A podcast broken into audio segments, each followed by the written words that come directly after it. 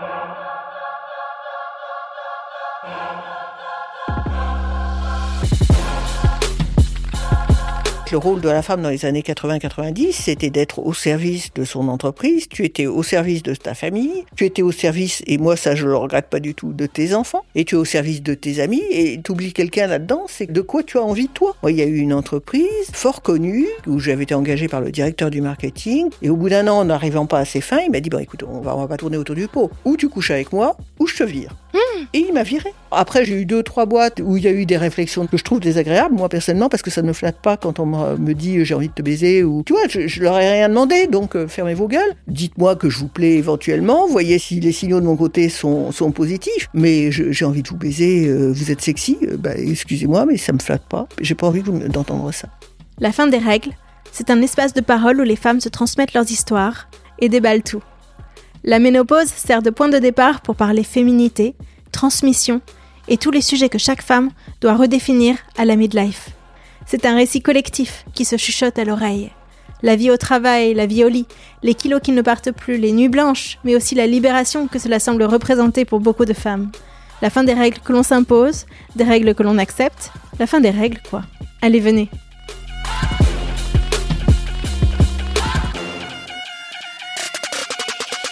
Ça y est, c'est parti. Bonjour Nadalette. Bonjour Aude.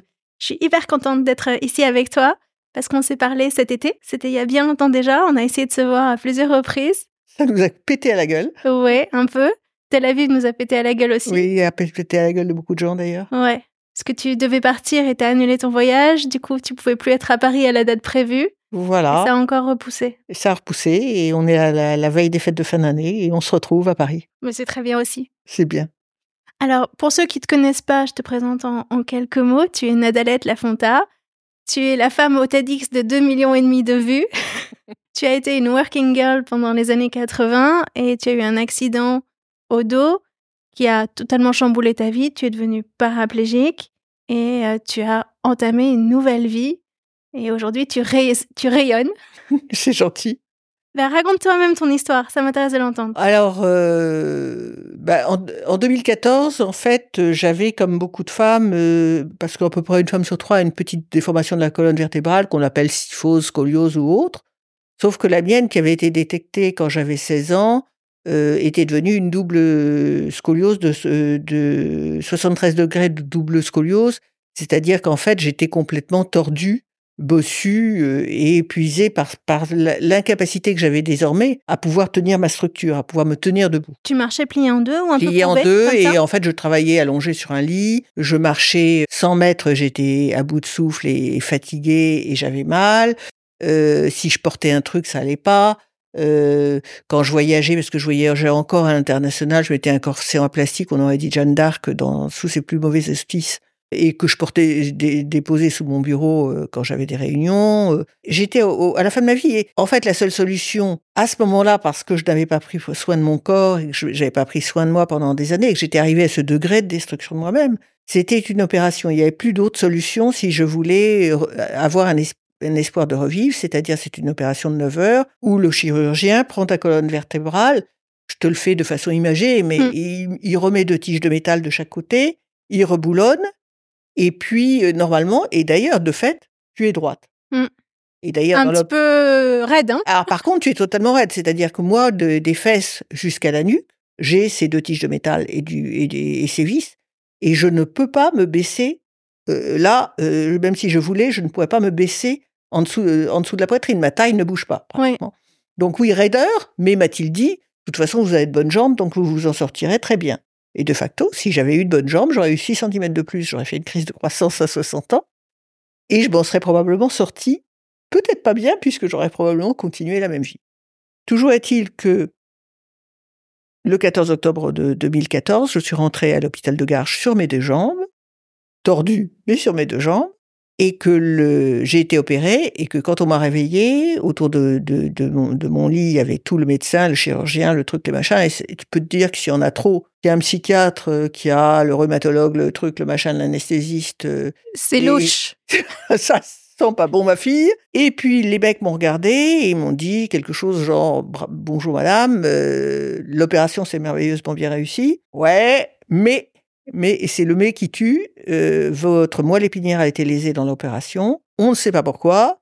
Toujours est-il que, comme vous le constatez, vous êtes paraplégique, c'est-à-dire que vous ne sentez pas plus rien, vous ne bougez plus rien entre le doigt de pied et la taille. Donc ça, ils le savaient avant que tu te réveilles, ils s'en Ah sont oui. rendus compte. Ils s'en sont rendus compte, ils font des tests qui s'appellent je sais plus comment, et ils se sont, se sont rendus compte que mais- mais ils pouvaient me piquer les jambes, me, me tordre les doigts de pied, que je j'avais pas de réaction, je- j'avais pas de douleur d'ailleurs. hein. Mm. C'était coupé, il y avait plus de terminaison ner- nerveuse. Et de facto, ils se sont pas privés de me piquer les fesses, de me piquer le sexe, de- de- des, enfin des trucs, des tests que j'aurais jamais admis Mm. en temps ordinaire, dont je suis pas du tout rendu, rendu compte, et ils se sont, et, et qui confirmaient que bon, bah, j'étais foutu quoi. Et ils m'ont dit bon bah, il y aura peut-être une partie qui se remettra, mais pas pas tout, et vous serez en fauteuil roulant tout le restant de votre vie. Et une partie qui s'est remise? Bah, il y a aujourd'hui, euh, on est neuf ans après. Pendant un an, je suis restée en fauteuil roulant. La première étape, ça a été de me reverticaliser, c'est-à-dire de me mettre droite. Et ça, ça a pris un certain temps parce que quand tu as été trop allongé, euh, le corps ne, bah, tu vomis, tu tombes, euh, tu fais des malaises. Enfin, c'est assez compliqué. Et puis, une fois que j'ai été droite, c'est de m'apprendre à me tenir, puisqu'il y avait que mes bras sur lesquels je pouvais compter, mais on pouvait me laisser droite, sauf que mes jambes n'avançaient plus. Et peu à peu, euh, je, suis restée pendant neuf mois à Garches en rééducation. Ils ont, euh, si tu veux, c'était pas de la marche, mais je poussais une jambe, je poussais l'autre. J'avais un j'ai appris à marcher avec un déambulateur, j'ai appris à me servir d'un fauteuil roulant, puis de canne, euh, mais un peu comme un château branlant. Et puis, il y a eu une période au bout de deux, trois ans qui était un peu mieux parce que bah, j'étais moins âgée. Et puis, euh, la vie et les, les difficultés de la vie euh, après ont fait qu'il y a eu des périodes où j'ai beaucoup rebaissé. Par exemple, j'ai beaucoup rebaissé pendant le confinement parce que euh, je pouvais pas sortir et que pour moi, c'est vital de, de faire de l'exercice, de sortir, d'avoir des kinés, des trucs, etc. Ou si j'avais un choc euh, psychologique, oui, je rebaisse. À ce moment-là, je retombe, je marche moins bien, etc. Et là, depuis un an, bon, je vis à Arcachon, euh, j'ai bien repris ma vie en main pour beaucoup de choses. Et je, en juin dernier, je me suis dit, bon, là, ça suffit, ma fille, il faut, faut en remettre un coup. Et j'avais découvert euh, douce, plus doucement que, je- que le longe-côte était un exercice, c'est-à-dire être dans la mer, et, et, euh, jusqu'à la taille, avec éventuellement quand même une petite ceinture de sécurité pour pas se noyer complètement. Été comme hiver, en hiver avec euh, un, un, Dis-moi que tu mets une combinaison oui, l'hiver. je mets une combinaison, je mets un cache-colle, je mets une bou- euh, je, je fais le, je fais le Yeti en, en hiver, mais quand même, je le fais trois fois par semaine pendant une heure. Et ça, ça me donne une musculation énorme des, muscles qui sont revenus, de- des, muscles qui fonctionnent. Les, ceux qui fonctionnent pas dans mes jambes, ils fonctionnent toujours pas. Mais euh, ça me donne une stabilité et une confiance en moi euh, énorme. Pour en revenir à l'opération, en effet, bon, bah, aux alentours du, du 20 octobre 2014, bon, bah, ma vie était foutue. Et j'étais dans un état de sidération où je ne comprenais même pas ce qu'on me disait tellement ça me semblait invraisemblable. J'étais bloquée pour neuf mois, moi qui avais été une businesswoman, qui, qui voyageait à l'international, était active dans les réseaux de femmes, qui faisait la fête avec toutes mes copines, des dîners à la maison, des trucs, les enfants, organiser des voyages, le machin, le truc, le machin. C'était fini. J'étais à l'hosto. Euh, Mes journées, elles se passaient à rien. Il y avait rien qui se passait, sauf, euh, sauf euh, une demi-heure de, de kiné le matin, une demi-heure de kiné le soir, la visite des médecins, et à 7 heures, on te met au lit et on te dit, voire 6h30, et on te dit, t'amène un délicieux dîner en te disant bonne nuit. T'avais des copines qui venaient te voir? J'ai eu quelques copines qui sont venues me voir, d'autres qui, qui m'ont laissé tomber avec un brumeau, que je peux parfaitement comprendre parce que euh, c'est pas pas très plaisant de voir euh, quelqu'un souffrir et être détruite. Et puis j'étais tellement fatiguée que j'étais incapable de lire, incapable d'écrire. Euh, La seule chose que je faisais, c'était de la méditation et de voir ceux qui vous venaient bien me, me rendre visite. La méditation, tu, tu savais déjà en faire avant? Je savais en faire, mais là j'ai eu vraiment le temps d'apprendre et Chopra avait so- sorti, euh, je sais pas si tu te rappelles, des programmes gratuits de 21 jours Ouais. euh, sur Internet. Et J'avais pas Internet, mais j'avais mon... parce qu'il n'y avait pas même pas Internet à l'hôpital, mais j'avais mon téléphone. Donc j'ai écouté Chopra euh, 10, 15 fois par jour. Donc la, la méditation est rentrée assez bien comme pratique. Mais c'est sûr que du jour au lendemain, bah, j'étais plus mère. Mes filles, elles continuaient leur vie à la maison, mais sans moi. Euh, j'étais plus femme, mon mari continuait sa vie, il venait me voir de temps en temps, mais euh, je faisais plus partie de la vie de famille. Euh, j'ai plus de vie sociale, euh, j'étais pas plus euh, euh, au bord d'aucune association de femmes. J'étais en congé longue, euh, longue durée euh, dans mon entreprise et, et, ils étaient formidables d'accueillir ce congé longue durée, mais j'avais plus de vie, de vie euh, professionnelle. J'étais plus rien. Et ça, ça fout quand même un grand choc. Ouais. Et puis peu à peu, ça s'est remis en effet dans, dans, une certaine mesure. Puis, puis, on en reparlera. En effet, il y a eu tout le, moment où j'ai pu retrouver euh, une mission de vie, une, une, façon de vivre, des choses que écrire, tout ça, les conférences. Comment ça s'est fait tout ça? Ça a pris combien d'années? Ah, ça a pris pas mal de temps puisque le, on m'a demandé de faire un rapport d'expertise pour euh, les experts pour cet accident opératoire. Et de là est parti, j'ai écrit un bouquin, ce qui était le rêve de mes 18 ans, que, que je n'avais pas osé réaliser parce que j'avais, je me trouvais nul, j'avais peur de réussir, j'avais peur d'échouer. Je, pensais avec justesse que c'est pas en tant qu'écrivain qu'on gagne bien sa vie. Je voulais une réussite sociale. Enfin, il y avait plein de choses. Que tu as obtenu, hein Que j'ai obtenu, que mmh. j'ai obtenu. J'ai eu les, plus belles carrières. J'ai été euh, chez Apple au moment du lancement du Macintosh. J'ai été chez Renault, j'ai été chez Thomson, j'ai été chez IBM. J'ai eu vraiment de très belles carrières. Pour moi, à un moment euh, dans cette vie de femme des, années 80-90 qui rentrait dans le monde du travail, c'est vrai que j'ai assimilé bonheur et réussite sociale et financière. Mais euh, mon, mon, véritable bonheur, ça a été en effet quand de ce rapport d'expertise en, en 2016, 2015-2016, un jour je me suis rendu compte que j'avais écrit un bouquin et que trois ans jour pour jour après mon opération, ce livre, Le roseau penchant, histoire d'une merveilleuse opération, euh, est sorti euh, aux éditions Fauve et j'ai vu donc chez mon libraire mon quatrième enfant euh, dans les étagères. Et j'ai pris et à écrire et à accompagner le lancement de ce livre parce que quand il est dans les mains du lecteur, c'est un partage qui est très très émouvant, un pied formidable et une envie, ça, ça a développé mon envie de vivre. Et de là euh, me sentant alignée, j'en ai parlé à des copines qui m'ont dit mais c'est une histoire formidable. Puis il y a toute ton histoire de femme qui a travaillé, qui ne s'est pas respectée, qui a fait des choses formidables, mais que tu peux expliquer. Tu t'es pas respectée, enfin, c'est ce que tu voulais. Tu voulais la réussite, tu voulais l'argent. Oui, mais euh, remets-toi dans le contexte hein, que tu ne connais pas parce que tu ne devais pas être née. Dans, les, dans les années 80-90, les entreprises appartenaient à des hommes. Le, pouvoir économique, les directions générales, les directions, les, les grandes décisions, c'était des hommes qui accueillaient une force de, de frappe euh, des femmes parce qu'on était créatifs, parce qu'on avait du talent, parce qu'on fournissait de, de, un travail qui était nécessaire, etc. Mais le pouvoir de décision, il était chez eux. Et ils demandaient qu'on... deux, choses, c'est qu'on n'amène pas le bazar dans l'entreprise, c'est-à-dire qu'on adopte les comportements sociaux qu'ils souhaitaient. Et dans ces comportements sociaux, il y a se conduire en effet souvent comme des hommes avec la même agressivité, qui nous a peut-être réussi, mais aussi abîmé. Moi, m'a abîmé parce que j'étais un vrai terminateur en jupon. Et puis aussi d'être au service. C'est-à-dire que la femme, elle était toujours au service. Euh, le parangon de, la femme dans l'entreprise, c'était la secrétaire, qui était au service de son patron, qui faisait ses notes de frais, qui envoyait des fleurs à la femme et à la maîtresse souvent en même temps, qui réservait les restaurants, les billets d'avion, etc., etc. Et les autres femmes, elles étaient peut-être respectées pour un avis professionnel quand elles en avaient un de, et une compétence, mais il fallait pas quand même qu'elles ouvrent trop leur gueule, donc il fallait qu'elles soient toujours relativement aimables, frottant dans le sens du poil, gagnant euh, le, droit à avoir de, des budgets, à avoir des, gens avec qui, travaillaient pour elle. Enfin, tout, tout ça, c'était un combat permanent. Et quand tu es au service, finalement, tu es, tu, es, au service de tout le monde, sauf de toi. Et, en fait, le rôle de la femme dans les années 80-90, c'était d'être au service de, de, son entreprise, tu étais au service de ta famille, tu étais au service, et moi ça je le regrette pas du tout, de mes enfants de tes enfants et tu es au service de tes amis et tu oublies quelqu'un là-dedans, c'est de quoi tu as envie toi? Alors j'ai commencé à y réfléchir quand mes filles sont nées. Parce que je me suis dit, mais voilà la vie de femme que j'ai eue et là ça a été un grand choc en me disant, mais attends, qu'est-ce que je suis en train de leur transmettre?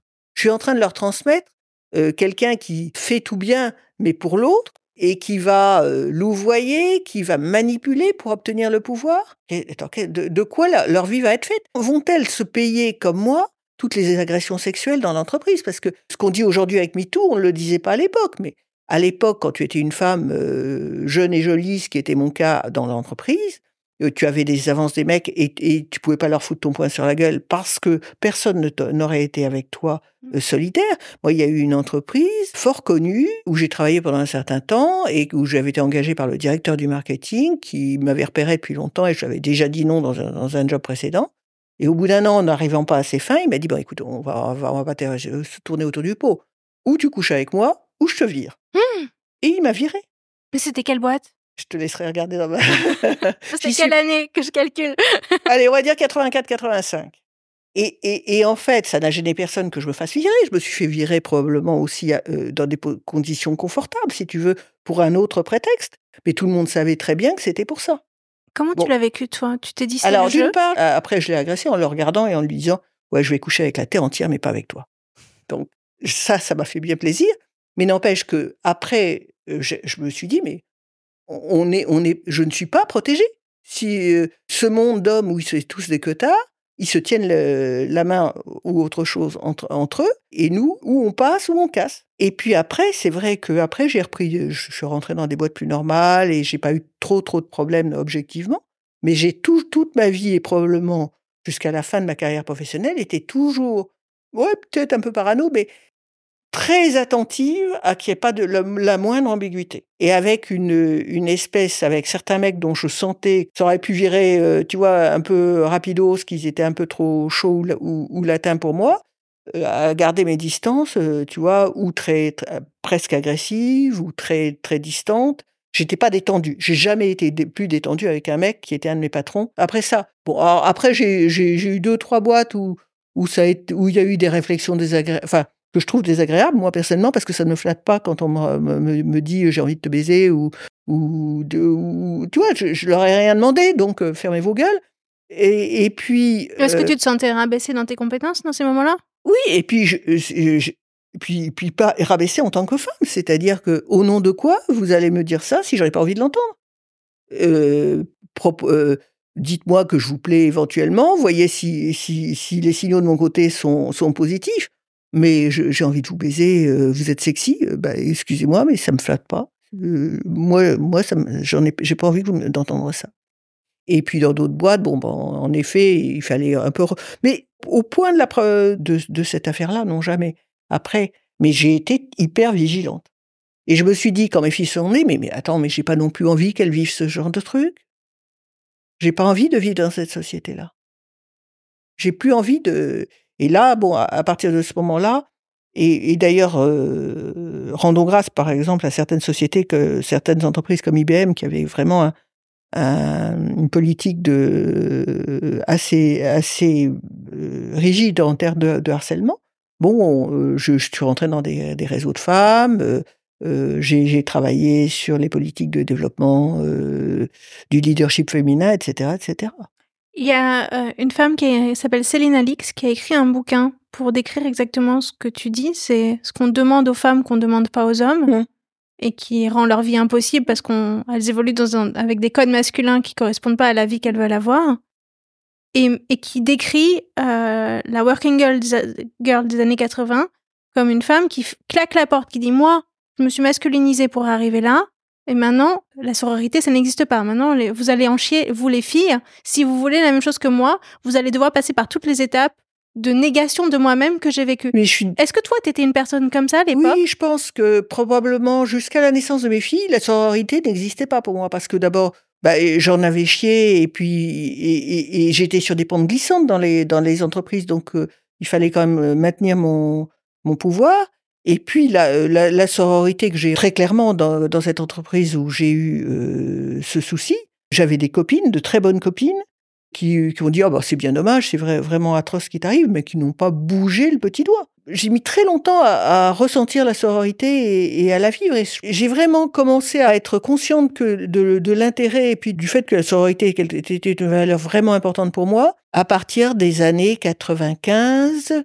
Euh, quand mes filles sont nées, quand je suis rentrée chez IBM et que j'ai vu, euh, notamment aux États-Unis, il y avait vraiment des mouvements de sororité importants.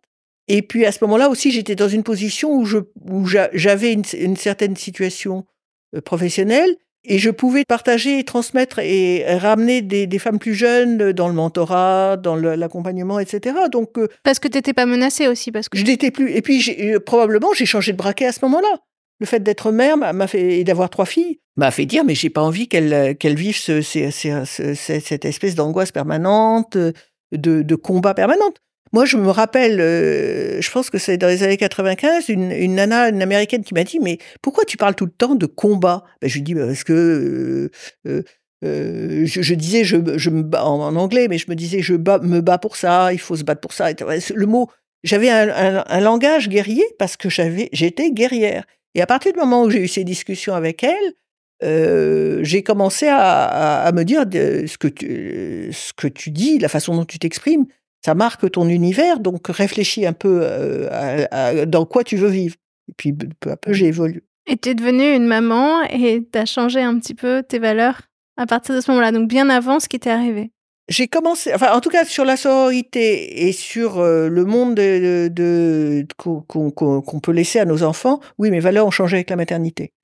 Euh, et puis euh, ensuite, sur vraiment la sororité, le fait du partage, de la transmission entre femmes, que ce soit cross-génération ou en parité, c'est vraiment dans, à partir des années 2000 avec IBM, où et puis surtout euh, Margaret Milan, Marie-Claude Perrage, toutes ces femmes de qui ont créé PWN à l'époque, qui était Professional Women Network, où on a, été, était tout au bord, on essayait de monter des programmes de mentorat, des tas de, choses, etc. Et où on discutait beaucoup ensemble de euh, qu'est-ce qu'on pouvait faire, comment on pouvait faire, qu'est-ce qu'on pouvait mettre en place. Et du coup, euh, oui, j'étais aussi à ce moment-là au Cercle Interrel, puis après, j'ai été euh, très très proche des Digital Ladies, mais ça c'était après mon accident. Et du coup, je me suis beaucoup euh, rapprochée des, des, des, associations féminines, oui. Mmh. Alors, depuis que cet accident, tu es devenue écrivain, tu as réalisé ce que... Écrivaine qui... Écrivaine, excuse-moi. tu as réalisé ce qui a été, tu penses, ton rêve d'enfance, c'est ça? De, Mon rêve d'adolescente, en fait, je voulais écrire, et, mais mon père... Euh, à l'époque, quand j'ai dit je veux être écrivaine, il m'a regardé en me disant écoute, peut-être tu peux faire la femme secrétaire. Donc j'ai dit merci. Et puis là, comme ça m'énervait beaucoup, euh, j'ai dit, bon, de toute façon, je me barre. Je me suis payé mes études, je me suis payé Sciences Po à Aix-en-Provence. Et après, tu sais que moi aussi j'ai fait Sciences Po à Aix-en-Provence. non, je savais pas. Si, si, si. Et enfin, je, je l'ai fait, c'est une façon de faire, parce que comme je gagnais ma vie en même temps en faisant des, des marchés, des babysitting, des trucs, des machins, euh, j'allais, je bachotais surtout avant les examens. Et ça suffisait. ça suffisait, heureusement. Et puis après, bon, bah, je me suis dit, puisqu'ils me font tous chier, le, le, moyen le plus évident de, de, de, sortir de ça, c'est de gagner très bien ma vie, d'avoir une très belle situation. Donc j'ai tout mis en œuvre. Et comme j'étais quand même workaholic et que je travaillais, je pense très bien et, et énormément, bon bah j'ai grimpé, euh, toujours avec des conflits, mais j'ai toujours grimpé. Et quand je quand, quand je grimpais pas assez vite, je changeais de boîte, parce qu'à l'époque, tu changeais de boîte tous les trois ans. Et je doublais mon salaire, et hop. Ouais. Ta maman, dans tout ça, qu'est-ce qu'elle t'a laissé, elle, comme modèle? Parce que tu dis que tu, tu, sais quel est le modèle que tu veux laisser à tes filles. Qu'est-ce que... Ah, elle m'a laissé un... Elle m'a rien laissé, en fait. Elle, ou elle m'a laissé que des, des, des modèles euh, euh, contraires. C'est-à-dire que ma mère a, elle a travaillé jusqu'à son mariage. Elle a épousé un mec dont elle était folle amoureuse, euh, qui était mon père. Et elle a vite eu des, voulu avoir des enfants pour euh, le garder? Pour le garder. Elle m'a eu et puis mon frère jumeau est mort à la naissance et après elle n'a jamais plus travaillé. C'est-à-dire que c'était devenu quelqu'un qui était un, euh, qui ne s'intéressait à rien, qui, ne, qui attendait dans son immense appartement euh, euh le retour du mari le retour éventuel du mari et qui ne s'occupait de rien sauf de, de ménage, de, de de se faire chier quoi. Tu es fille unique bah oui, puisque mon frère est mort. Euh, oui, il n'y a pas eu d'autres enfants. Non, ça suffit. Hein. Franchement, elle était pour la maternité, euh, c'était c'était suffisant comme comme dégâts. Donc ma mère n'a jamais été un modèle pour moi. Je me suis, euh, j'avais très bien entendu avec elle. Euh, et, et, quand j'ai pris le taureau par les cornes, et en effet que j'ai très bien réussi, c'était pour elle un, un modèle insupportable. Donc euh, elle était, elle, elle, elle n'a jamais était, enfin peut-être qu'elle était fière de moi, mais en tout cas, elle ne me, l'a jamais exprimé. Elle était jalouse de la liberté que tu avais prise? Je pense que euh, elle était. Je pense pas qu'elle soit jalouse, mais je pense que c'était insupportable. Ouais, donc t'as pas eu de relation proche. Non, j'ai pas eu maman? du tout de relation proche avec ma mère. Pas du tout, pas du tout.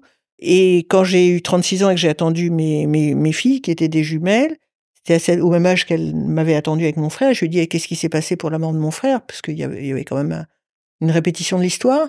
Et elle a été incapable de me le dire. Je veux dire, c'était, elle était dans, elle était devenue, euh, elle pouvait pas parler. Il n'y avait pas de communication? Il n'y avait pas possible. Et bon, mes filles vont bien, elles se sont bien nées, euh, on s'en est sorti et tout va bien. Mais elle m'a même, elle, ça même pas pu, elle n'a pas pu même transmettre au niveau d'une, en tant que grand-mère. Ouais. Voilà, voilà. Depuis l'accident, ça m'intéresse de savoir un petit peu comment tu, ta vie de femme a pu évoluer parce que ce que j'ai compris, c'est que tu es devenue sans autonomie du jour au lendemain. Tu peux plus rien faire seule.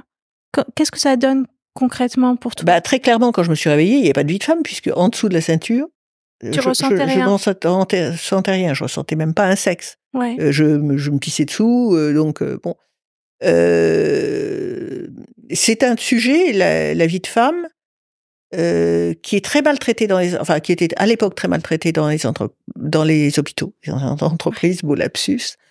Moi, je me rappelle euh, avoir été reçu par un sexologue, par deux sexes de femmes, euh, sexologue et, et urologue euh, à l'hôpital.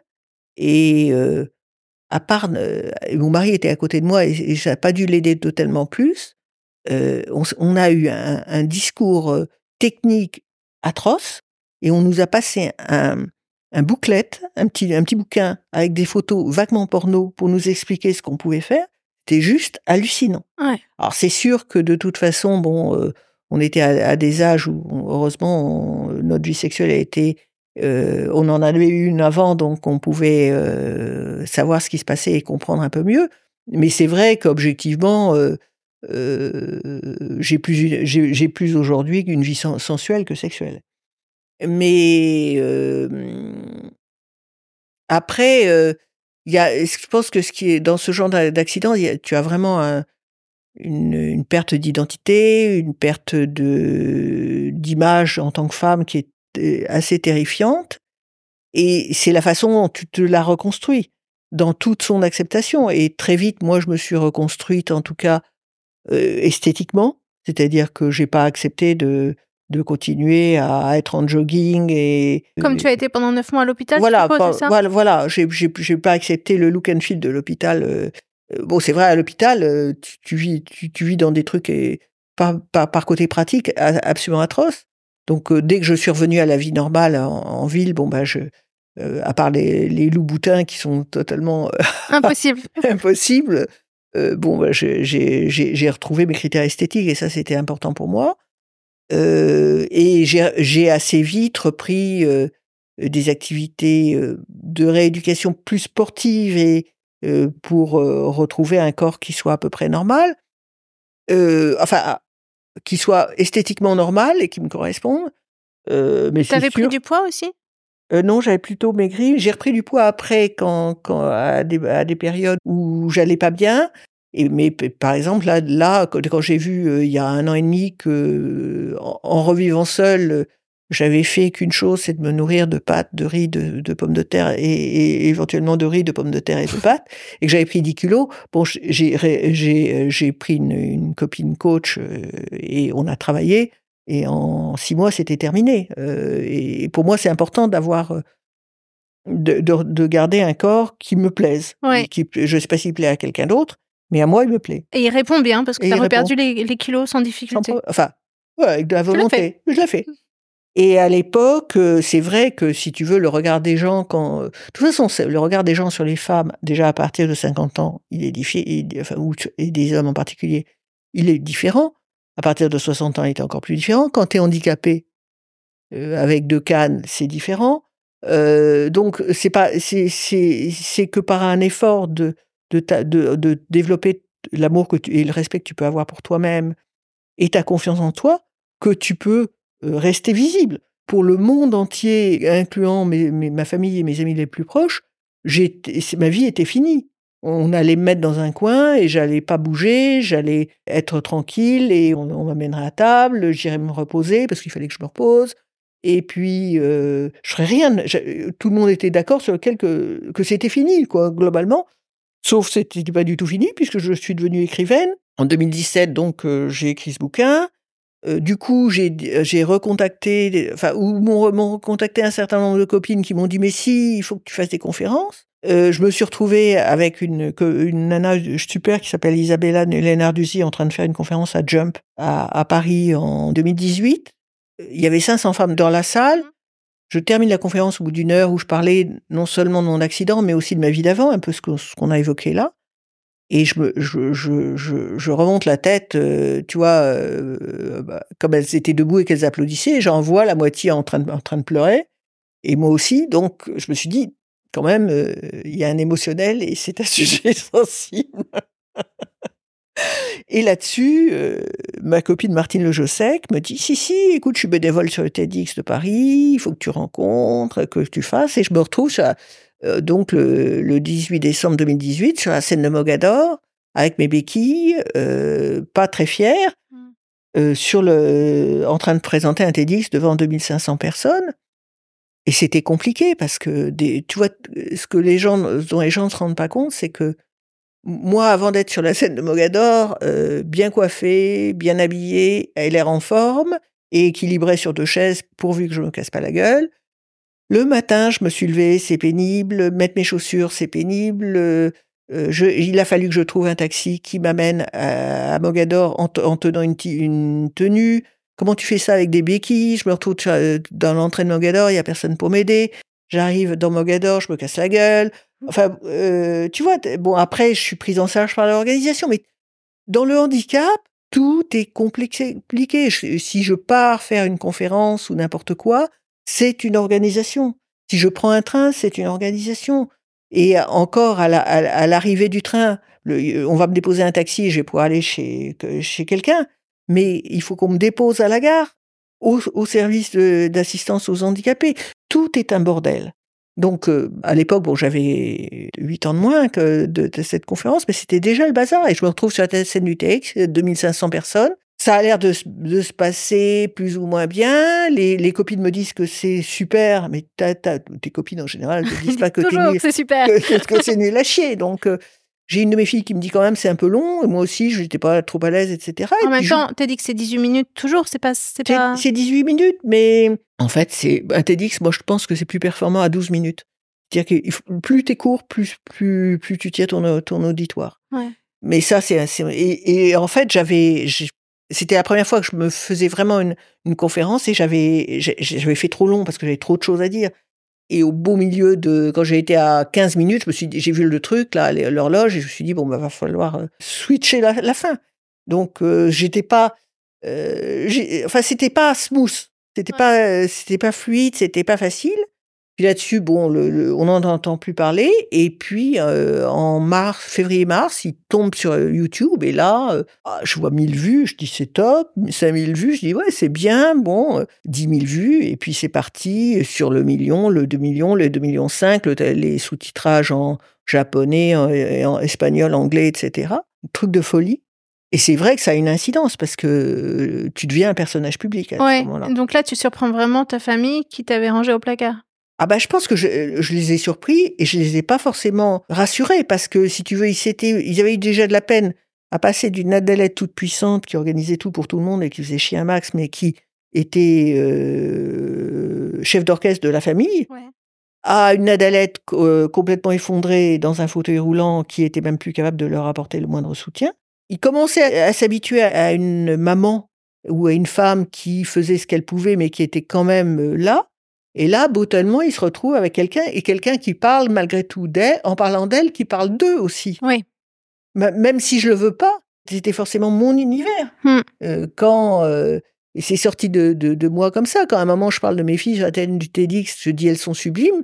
La, la salle explose et je conforte. C'est sorti de mes tripes. J'ai dit oui, elles sont sublimes et je le pense toujours. Tu vois, il y, a des trucs qui sortent de tes tripes, tu peux pas les empêcher. Et puis après, ça a continué, les Restart Awards à l'Olympia, un deuxième TEDx, euh, le Zénith avec Éclore en 2010, la dernière scène, euh, en 2020, pardon, mmh. la dernière scène avant le confinement, et on s'est marré avec les, les 100 femmes d'Éclore, on s'est des, on a préparé tout ça à la maison pendant dix soirées de folie, enfin j'ai rencontré des femmes formidables, puis boum, on s'est pris le confinement, Et, là, t'as rechuté. Là, là, j'ai sérieusement rechuté. C'est difficile de rester une femme dans ces conditions quand il n'y a pas le regard autour de toi. Enfin. Oui, et puis je me suis retrouvée dans un dans un cercle très fermé au moment du, du confinement et j'avais plus d'interaction avec l'extérieur. Plus personne n'avait d'interaction avec l'extérieur. Je vivais à ce moment-là, je, je, vivais dans des conditions excellentes à La Rochelle, mais euh, je pouvais plus sortir, je pouvais plus faire d'exercice, je sentais mon corps qui chutait. J'ai fait des chutes monstrueuses, une que quelqu'un m'a poussée et je suis tombée, et l'autre, je suis tombée toute seule.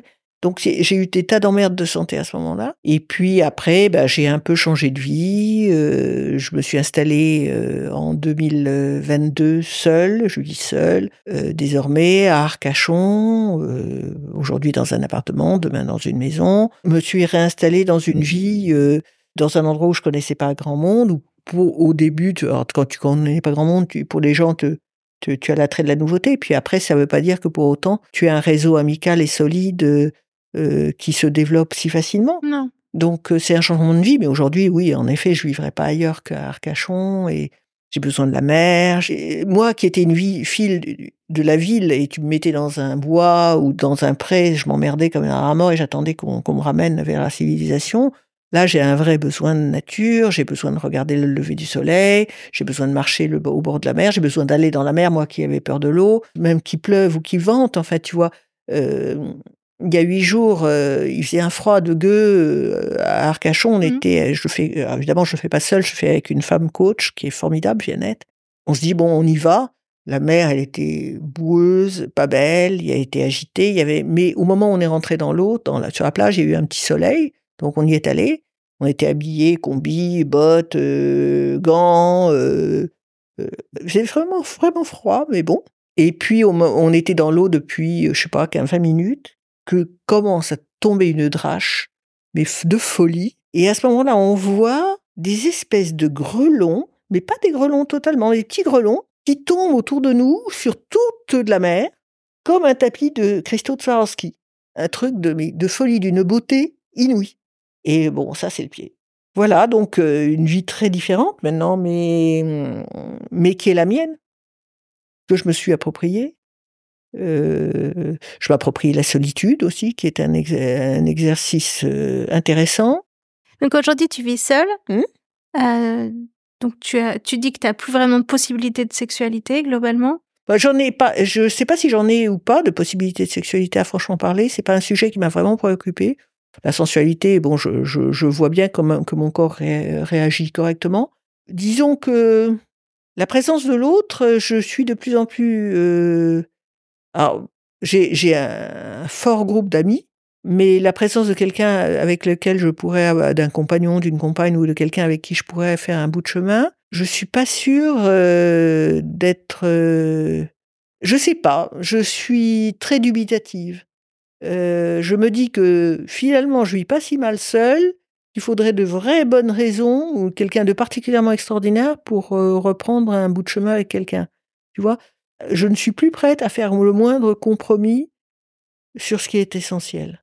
Alors que j'ai été très certainement pendant des années, comme dans mon boulot, dans ma vie de couple, euh, très au service de l'autre, à, comprendre, à excuser, à, à, gérer, à calmer, à, apaiser, à trouver une solution, à fermer ma gueule parce que si si je ne fermais pas ma gueule, et surtout si je disais ce que je pensais, ça allait être l'explosion parce que moi aussi je suis capable d'exploser vraiment et aussi à pardonner beaucoup. Et là, je, pense que ces, capacités-là, elles sont un peu épuisées. Donc, euh, je pense que pour l'instant, tout va bien comme ça et ça va rester comme ça pendant un bon bout de temps. T'imagines pas du tout que le couple puisse être une ressource, en fait? Alors, j'ai eu des expériences de couple qui ont été des vraies ressources, euh, beaucoup plus jeunes, et dont je garde de bons souvenirs. J'ai eu dans, mon mariage des, moments chouettes et des moments euh, terribles. Mais euh, non, pour moi, le, le couple n'est pas... Enfin, le couple en tant qu'entité n'est pas une ressource. Peut-être que, que la, la présence de l'autre peut l'être. Est-ce que c'est si différent à ce moment-là de l'amitié, d'une amitié profonde? Euh, J'en sais rien. Mais en tout cas, euh, j'ai pas besoin de me fondre dans un couple. Non, ça, c'est certain. Hmm. Il y a une, un grand apaisement chez toi? Oui, maintenant, oui. Tu vois, j'ai encore des colères et des trucs euh, d'une d'une mesquinerie notable. Euh, je suis, par exemple, moi, si, si je vais euh, à un endroit où je ne devrais pas me trouver dans une boîte de nuit parce que ça m'arrive et que tout le monde est en train de danser que je, ne peux pas danser parce que éventuellement, je pourrais éventuellement remuer au, son de la musique, mais dans un espace hyper euh, sécurisé où il y a des gens autour de moi qui m'empêchent de me casser la figure. Mais là, quand c'est euh, un truc de, folie euh, où ils sont tous en train de se marcher, bon, je peux pas. Et là, je suis mal et mon handicap et, et passe pas. Et de même si de temps en temps, quand je vois une femme qui part un sac à la main et d'un pas léger en jogging faire des courses et que moi je me je suis toujours avec mes cannes j'ai des moments où, où je trouve pas la vie belle et, et j'ai des colères. Mmh. Mais ça passe. Pour finir, on va finir sur une note positive. Euh, qu'est-ce que tu vas écrire alors? Ben, je suis pas trop sûre que ce soit très très positif. Ah. Mais non, ça, en fait, j'ai un j'ai un roman que je trimballe depuis euh, 2000, 2018 il y a eu une première version qui, euh, qui n'est pas fréquentable ni des cibles, qui est dans mes dans mon disque dur et qui y restera. Il y a une seconde version qui n'est pas finie, que j'ai envoyée à quelques éditeurs en 2021, qui m'avaient confirmé que ce n'était pas fini et je le savais. Et là, que j'ai envie de, de réattaquer, et qui est une hymne à la vie, oui, euh, à travers la mort. D'accord. Il va falloir donner beaucoup de toi alors, encore une fois. Oui, mais c'est ça que je sais faire. C'est-à-dire que là, je pense que j'ai la capacité d'élever ce roman euh, à un endroit où il est, qu'il n'a pas encore atteint. Et donc euh, qu'il est, c'est bien qu'il n'ait pas trouvé d'éditeur en 2021. Ça va être quelque chose de très différent, mais là, je, je commence à, à, sentir qu'il frétille en moi. Donc euh, voilà, pour 2024, c'est ça. Super, merci beaucoup Nadalette. Je t'en prie, merci à toi Aude. Merci à tous pour votre écoute. Je dis tous, mais c'est surtout toutes, puisque vous êtes une grande majorité de femmes à me suivre. Si vous souhaitez euh, poursuivre l'expérience La fin des règles avec moi, vous pouvez vous connecter à mon compte Instagram La fin des règles, ou bien me suivre sur LinkedIn. Sachez que j'ai une newsletter sur Kessel et vous pouvez également vous abonner pour suivre la newsletter. N'hésitez pas à me laisser un message sur un des réseaux pour me dire ce que vous avez pensé de cet épisode. Un grand merci. À très vite.